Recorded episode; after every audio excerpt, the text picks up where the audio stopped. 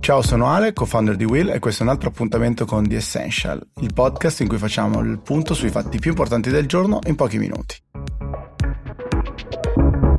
Oggi voglio uscire dal seminato e dal mio terreno dove mi sento più a mio agio per parlare di casi invece diversi, due casi davvero molto lunghi nel tempo, diversi fra loro ma altrettanto interessanti e affascinanti. Il primo in realtà è una mia vecchia passione, il diritto internazionale. Il caso infatti è quello dei due Maroi, due fucilieri di marina Massimiliano Latorre e Salvatore Girone che il 15 febbraio del 2012, come ricorderete, spararono uccidendo due pescatori eh, del Kerala in India, molto probabilmente scambiandoli per pirati. Seguirono mesi e anni in cui era quasi impossibile capire quale sarebbe stato il loro destino, rimasero bloccati in India e poi fu concesso loro di tornare in Italia e oggi, otto anni dopo, finalmente si sa, grazie alla decisione di arbitrato internazionale, che sarà l'Italia a portare avanti un processo e che però dovrà anche eh, ricompensare l'India per le vite perse. Come spesso accade in politica internazionale, entrambe le parti dicono di avere vinto. Da una parte l'India dice che appunto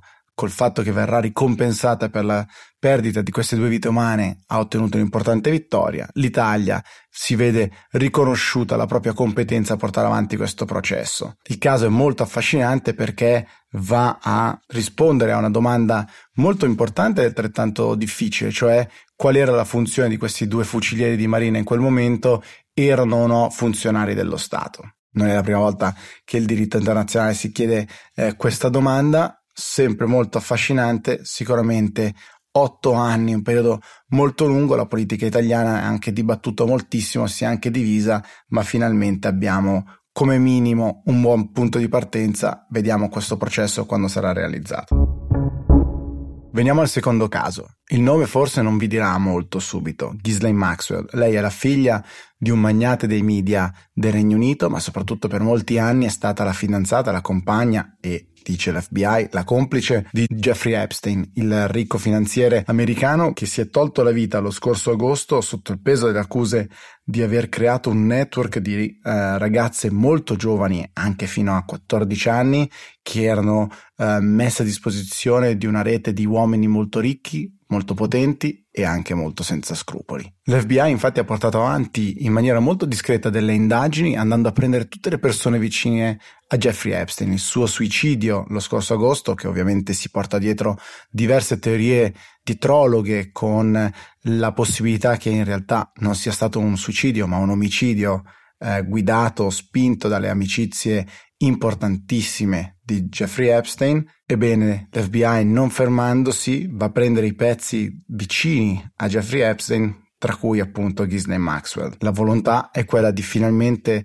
eh, dare soddisfazione a queste donne che hanno trovato il coraggio di unirsi, di farsi avanti e di sfidare una rete di uomini così ricchi, potenti, influenti. Ghislaine Maxwell è stata arrestata in New Hampshire e ovviamente anche per lei il rischio di fuga è stato considerato molto alto e ora dovrà affrontare delle accuse molto pesanti. Staremo a vedere che cosa sarà per lei. Un'altra figura interessantissima, molto affascinante e chiave in questo processo è il principe Andrea, che ha più volte cercato di sottrarsi, negando ogni accusa, nonostante ci siano foto di lui con le ragazze che lo accusano, e anche si è lanciato in alcune iniziative di PR facendosi intervistare anche in televisione con dei risultati pessimi.